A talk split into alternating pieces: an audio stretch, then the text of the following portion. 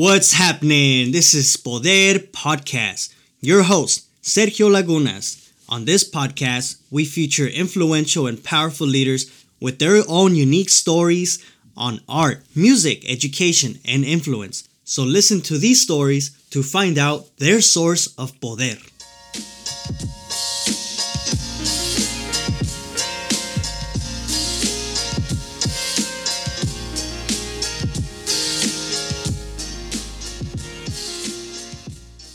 Welcome to another episode of Poder Podcast. With us today, we have Florencia Ramirez, author of Eat Less Water. We're going to find out what that means about her life story and what continues to inspire her. So tell us, Florencia, can you share a little bit about your personal history? Uh, where does your family come from? And what has motivated you to this point to write a book?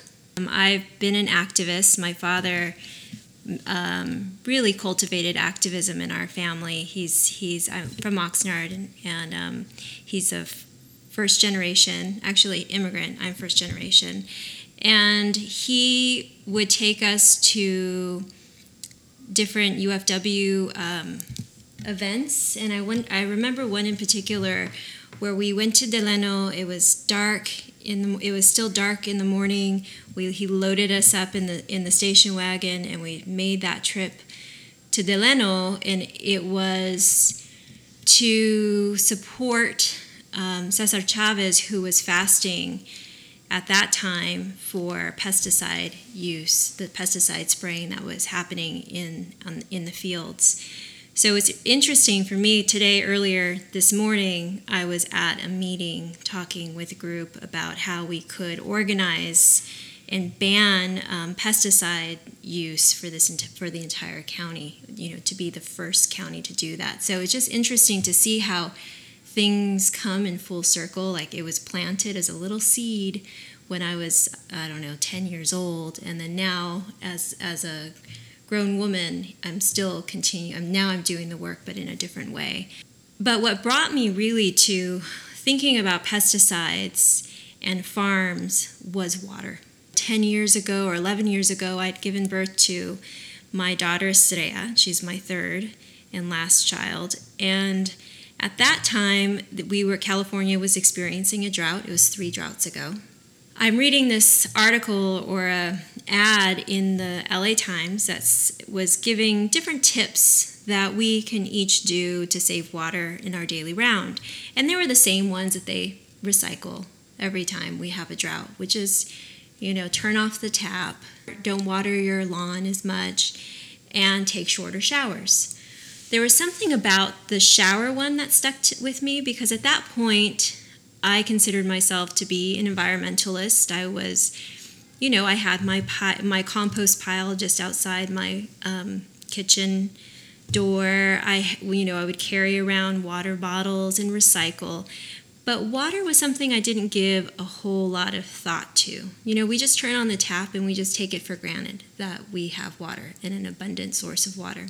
So I go into the shower, and in the shower, I have this really strong idea and it's like shower timers. And so I think, because let me back up a little bit, at that same time, I had been asking myself, just like my own silent mantra was, how can I serve? Like God or universe, how can I serve? You know, I'm, I'm here, use me. So when I'm in the shower, I knew that that was the answer. Like, you know, something inside of me just knew that. And I thought, really, God? That's the answer? Shower timers? Like, what is that? So the idea did not go away, it just persisted. And so one night, as I was up with my daughter, uh, who was a newborn, I start to do internet searches on shower timers. And, you know, I find out that I didn't invent the idea because at that point I thought I had invented the concept and I hadn't.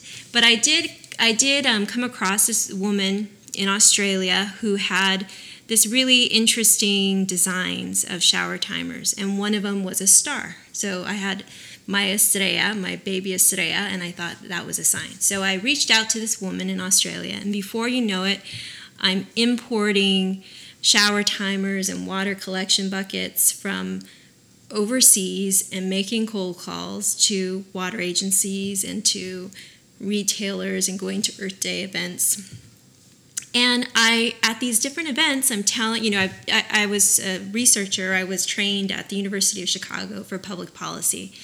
So they trained me how to how to take numbers and to you know to manipulate not manipulate them but just to crunch them and to come up with statistics and I so I am doing a lot of number crunching and I find that if the average person were to reduce their shower time by 4 minutes over a year you would save 2500 gallons of water and I was really impressed by that number, and the people I told at Earth Day events were really impressed by that number, and at water agencies. So I ended up selling 80,000 of these shower timers. But one day I come across, well, I was reading this one book called When the Rivers Run Dry. And in the beginning, in the introduction, uh, the author mentions this concept called water footprint and that was something I had not seen before. And the the concept of virtual water footprint. So a water footprint is how much water it takes for us to do something. So for example, if you take a four minute shower, um, your water footprint for that shower is eight gallons of water. If it's two gallons per minute. So if you you know so anytime you turn on that faucet, you can see what your your water footprint is in gallons. Well, there's this other the other concept virtual water footprint is looking at goods and services of how much water it took to produce that that whatever it is so for example a slice of bread is 11 gallons of water a glass of beer is 32 gallons of water a pound of, of um, meat or beef is 1800 gallons of water so every single thing that when we're looking in this room, we're sitting in my kitchen. So when you look around, everything has a water footprint. So as I'm reading this, it goes on to say that we that food production requires 70% of all fresh water on the planet.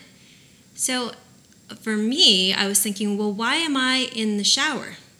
I should be in the kitchen. So that is the most effective place to save water.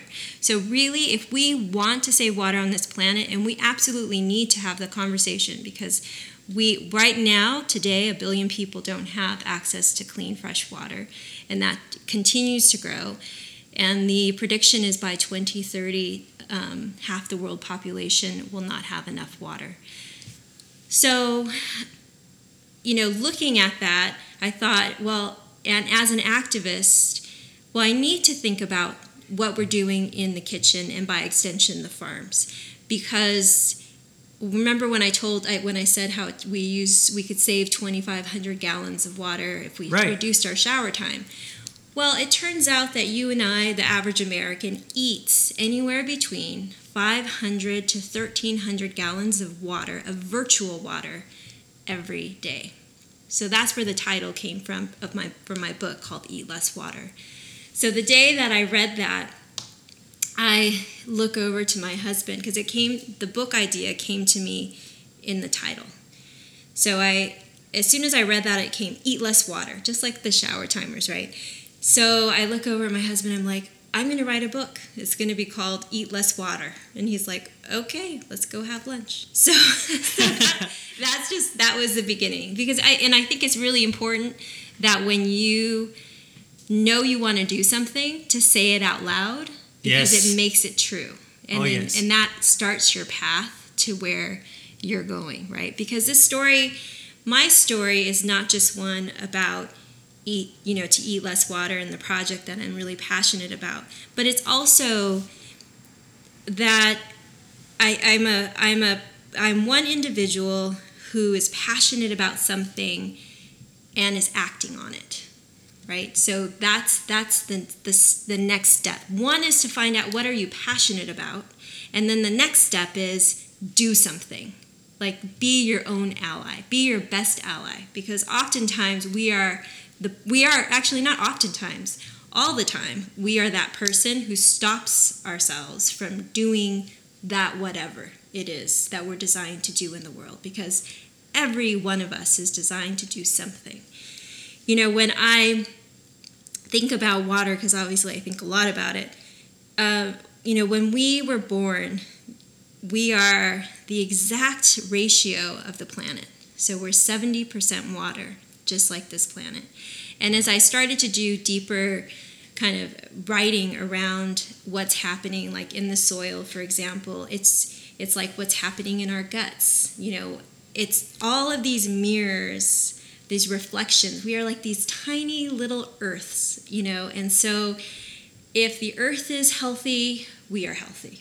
And when it's not we're not you know? If it's good for a river it's good for our bodies because we have rivers coursing through us that is that's how I came about with Eat Less Water. So then the next thing was how do I do this? Like so I had a title. so right. so then how do I where do I go from there, right? The title is the easiest part. And I think a lot of writers get stuck on okay, I have a great idea, but how do I actually write it? When do I have time to write it? So tell us about that journey. You know, um, Reyna Grande, who wrote has written some really great books. When during the time when I was writing this book, I remember I went I had met her and she had come to Ventura County to talk about her first book. And she talked about how at that time she was a single mom and she would um, would go to you know the kid put the kids to sleep and then she had she had a job and then she went to school put her kids to, to sleep and then would stay up until 1, 2 in the morning writing that first book and would start over every you know she she just continued to do this like you know do this and then repeat do this and repeat. And she did it. And then at the same time i'm in this this conference with all of these educators and who had a lot more time than she did but had a lot of excuses like oh you know when i'm going to write that book when that, you know, because we all have a book we want to write. Well, I'm going to write that book when I retire. Or I'm going to write that book when my kids move out. Or I'll write that book when, whatever, X, Y, and Z. It's all excuses. So that's really the difference because there's so much talent. There's so much talent of talented writers. The difference between a writer and an author is that you finish. That really, that's the difference. That you persist, that you have that poder, right? That poder that continues right. through that process because it's not it's not instantaneous. That's for sure. You know, this book took me um, from start to finish seven years. Wow. But like I tell people, seven years passes anyways. Why not have a book out of it, right? yeah, I think someone once told me I did the English major at UCSB. Mm-hmm. One of my professors must have said, everybody in here can write one good book. Yep. Everyone has a story to share. It's whether you want to share it through a book or through a video or whichever, we all have that narrative. And every single narrative is powerful, which is kind of where Poder comes from. Yeah. And the whole concept of let's get these stories out here.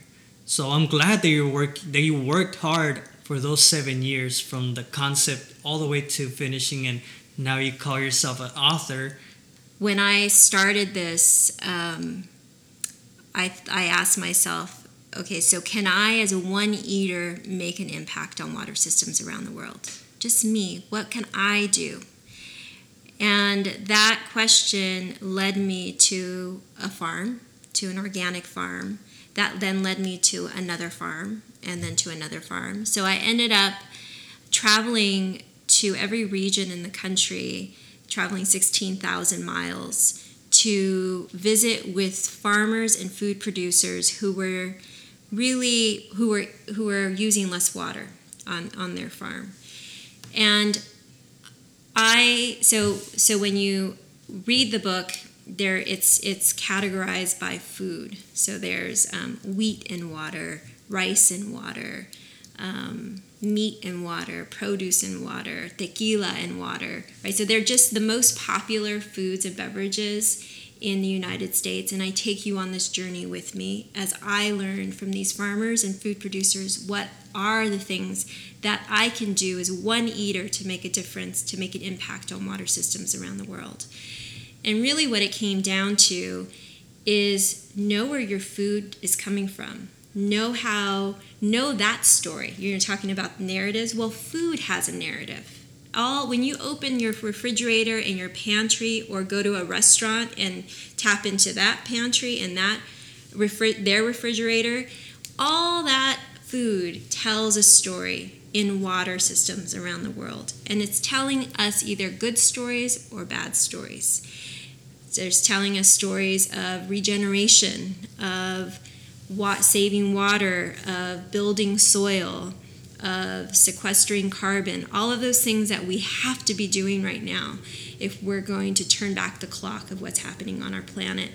Or it's telling the story of deforestation, water pollution, greenhouse gas emissions. Like that's food is that one if you think about what are the there's very few things that we do every day.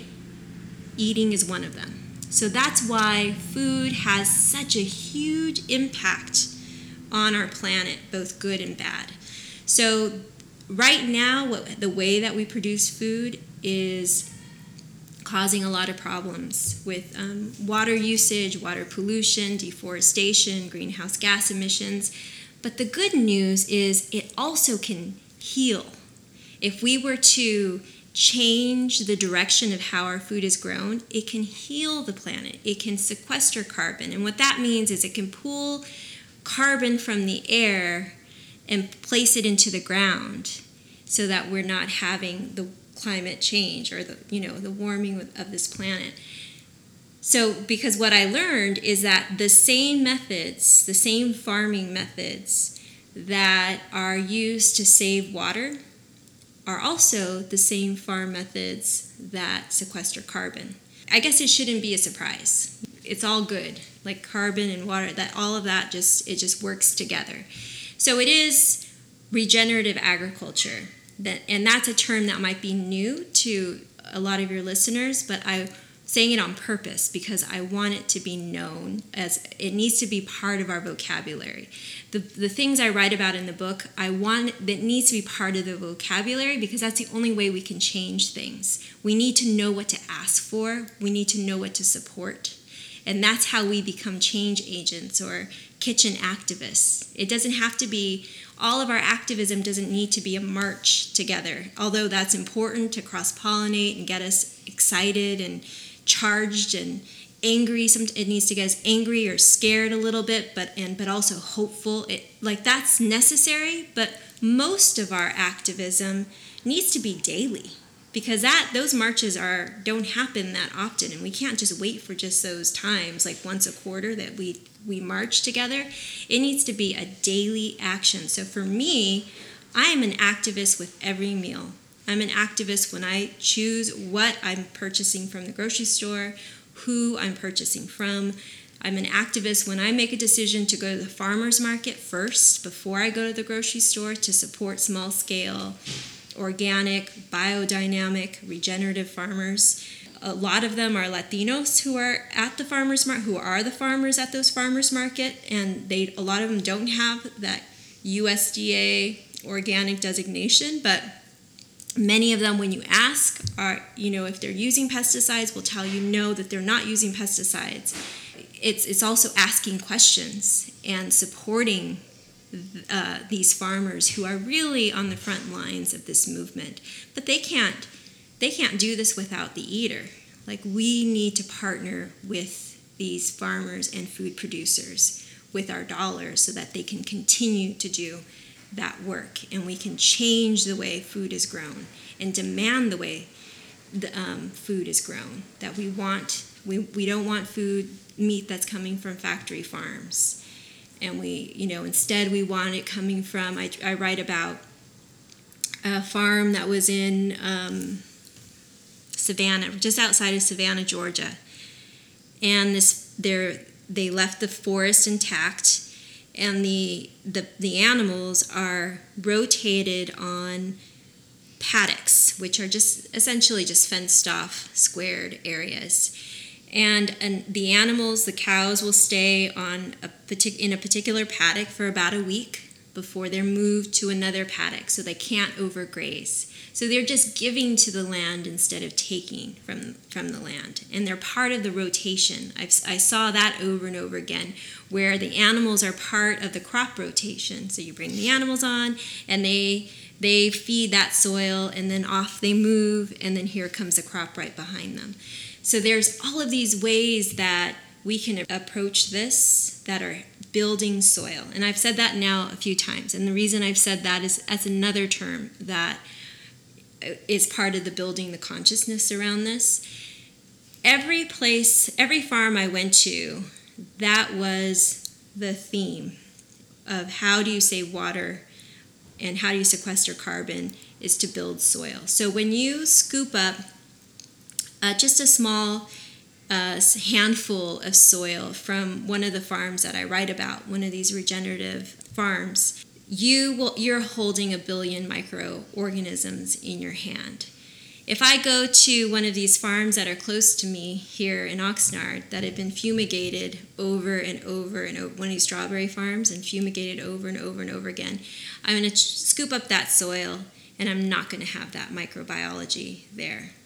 It's when you know the chemicals that we use the pesticides we use or herbicides we call it all pesticides but it's herbicides and fungicides it's all within that umbrella. All of those toxic um, chemicals are designed to kill right? Either designed to kill a pest designed to kill a fungus designed to kill a weed or i mean weeds are just plants that we just that we don't want. That's it's time for us to rethink weeds too the microbiology in the soil when you use chemicals on that soil that are designed to kill well the unintended consequence is they're killing the microbiology and it's that micro it's those microbes that have the that are holding the water it's those microbes that can hold, who are taking the carbon um, from the sky and placing it into the into the ground. And not only that, but it, it's when you have soil that's thriving with microbiology, it is it produces more nutritious foods. So when you know since 1960, the nutrition of our food has dropped, and that happens to coincide with kind of this big um, chemical farming. So as we've moved more and more to this chemical farming, our food has become less and less nutritious. So you know it's a it's a win-win situation when we when we support these farmers because we're doing what's right for the planet and we save water and we get more nutritious food that's more flavorful. I have a question.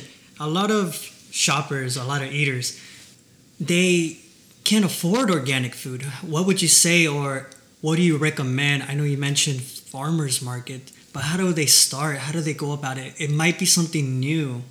We all come at this from a different budget, absolutely. But before there's there's a few things. Even before you get to buying organic or food, uh, regenerative agriculture, because organic is like is within that. You know, it's biodynamic. It's um, holistic manage. These are dry farm. There's all of these terms that I talk about in the book on purpose, and I also bring it into the recipes because the book has recipes because it's that's the action piece. Like, okay, so you've learned this great stuff.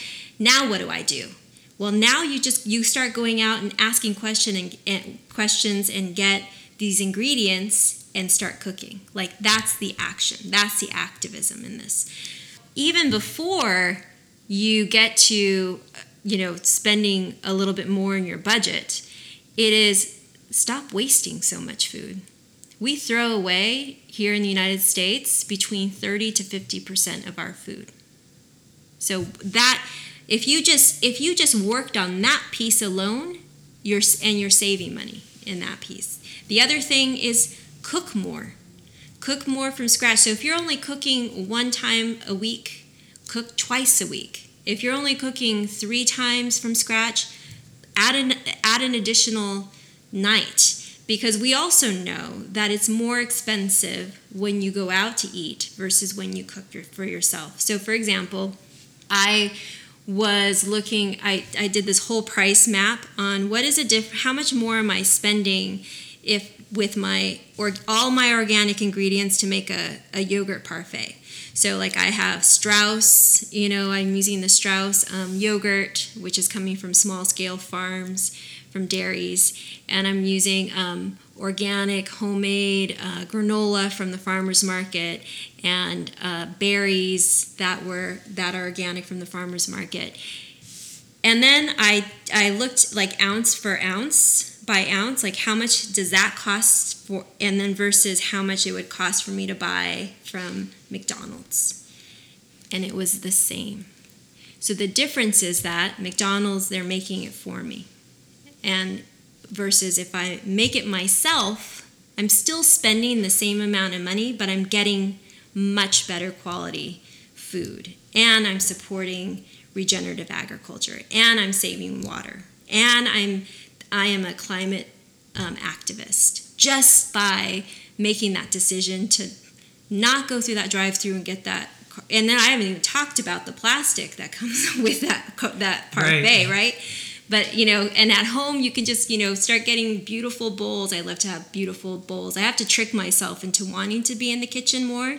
You know, you, we're sitting right next to my kitchen, so it's like you know jars and pottery. I'll get it i'll get it um, i always get my pottery really inexpensive from like the junior colleges the community colleges will have the pottery sales. That's a great way to get wow. really inexpensive pottery. But it's all of those it's all the same thing like you know bringing people to your table. Where, wherever that table is and what it looks like or it doesn't matter how big it is just bring people to your table and serve beautiful food that tells great stories. That's all it comes down to.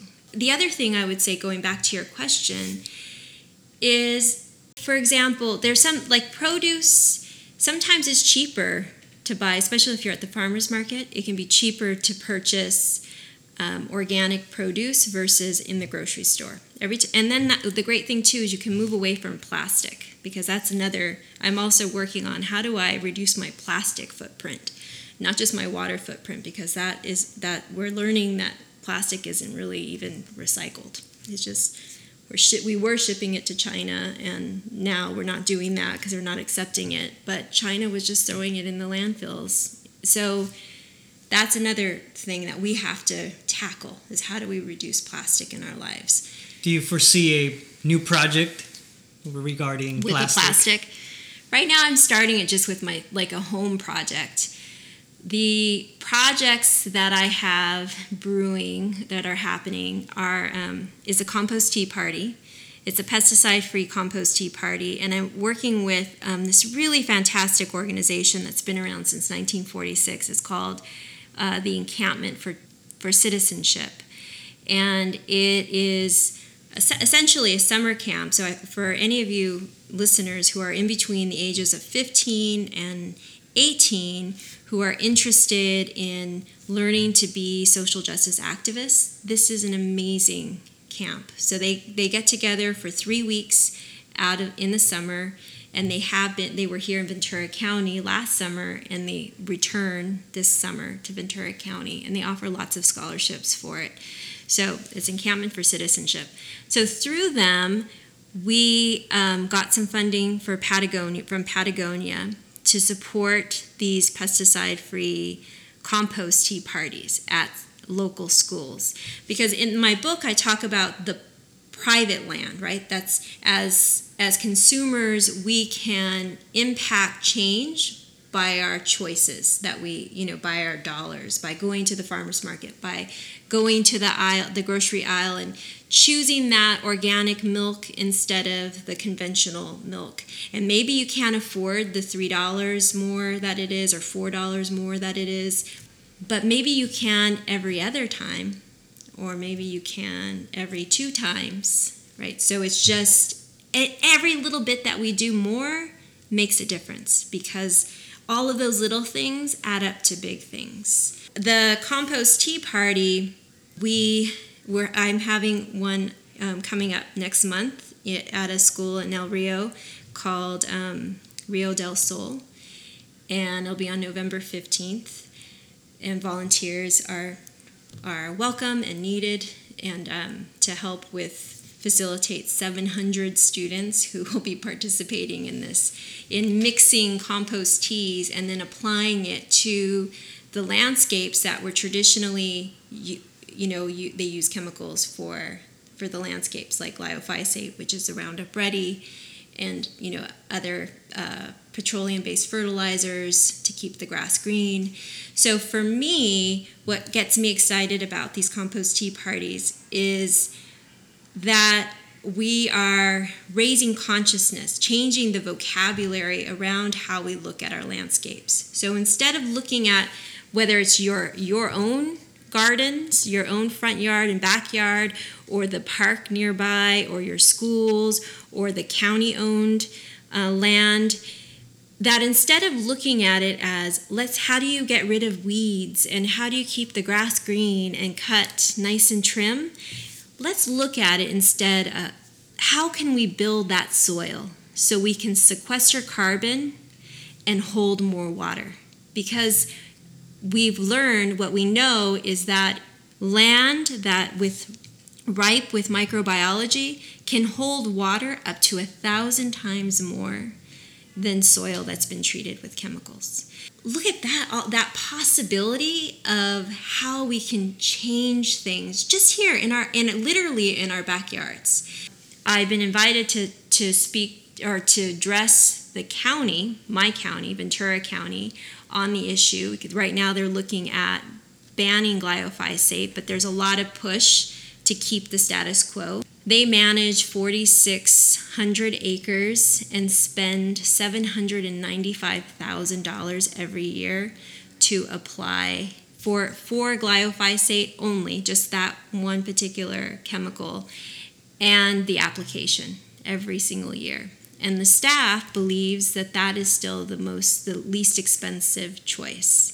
I disagree. So I am really excited about what I've have found, which is another way to go about it, which is thinking outside the box. So there's like STEAM technology that University of Colorado at Boulder is using, Gilroy Unified School District is using, um, University of Berkeley is using, or UC Berkeley. That is used instead of using glyphosate, they're just using steam to kill the weeds. And, you know, so instead directing that money that they're saving, you know, because they'll, you know, to, to use a STEAM technology and then instead of using, spending $795,000 every single year, you know, you, you only have that upfront cost. Well, then you can use that other money that you're saving to hire people to coordinate volunteers to do hand pulling or the probation work crews like have that be a coordinated effort where they're being they are rotated around to different places. So there's there's so many ways that we can tackle this with nature-based climate solutions.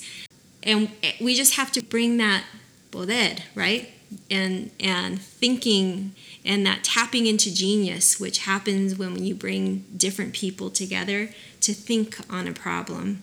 So I'm excited about that possibility of moving the county from their stale thinking really. You know, it's into something new. It's it's time for us to to turn the page and think about this in a whole new way. And so I'm excited about that.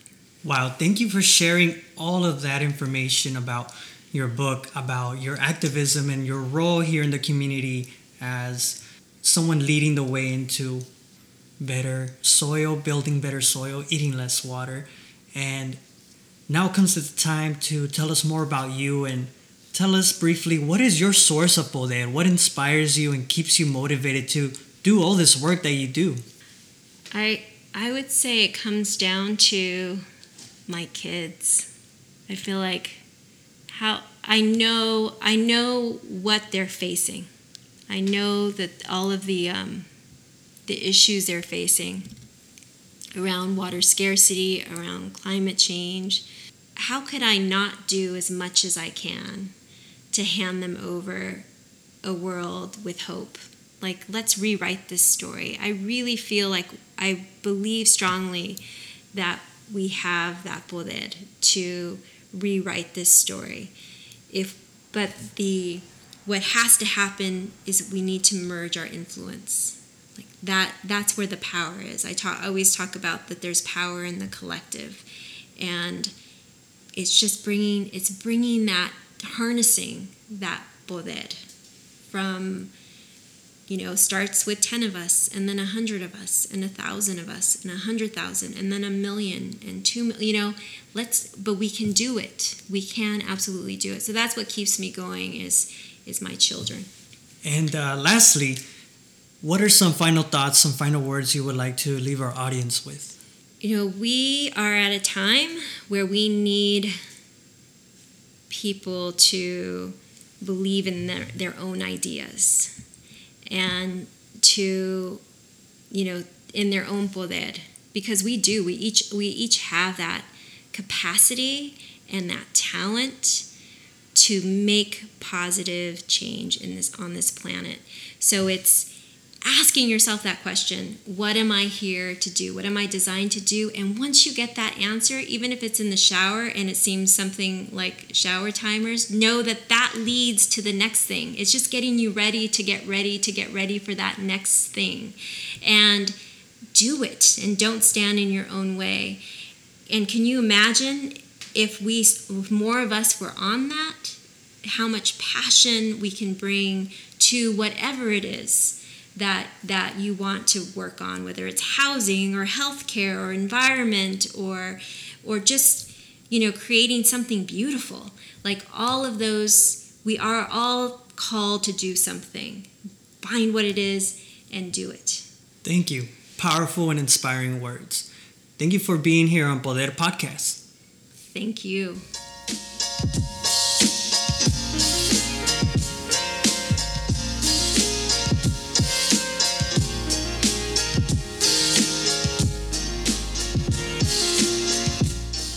Thank you for listening to Poder Podcast, the podcast con poder. I am your host, Sergio Lagunas.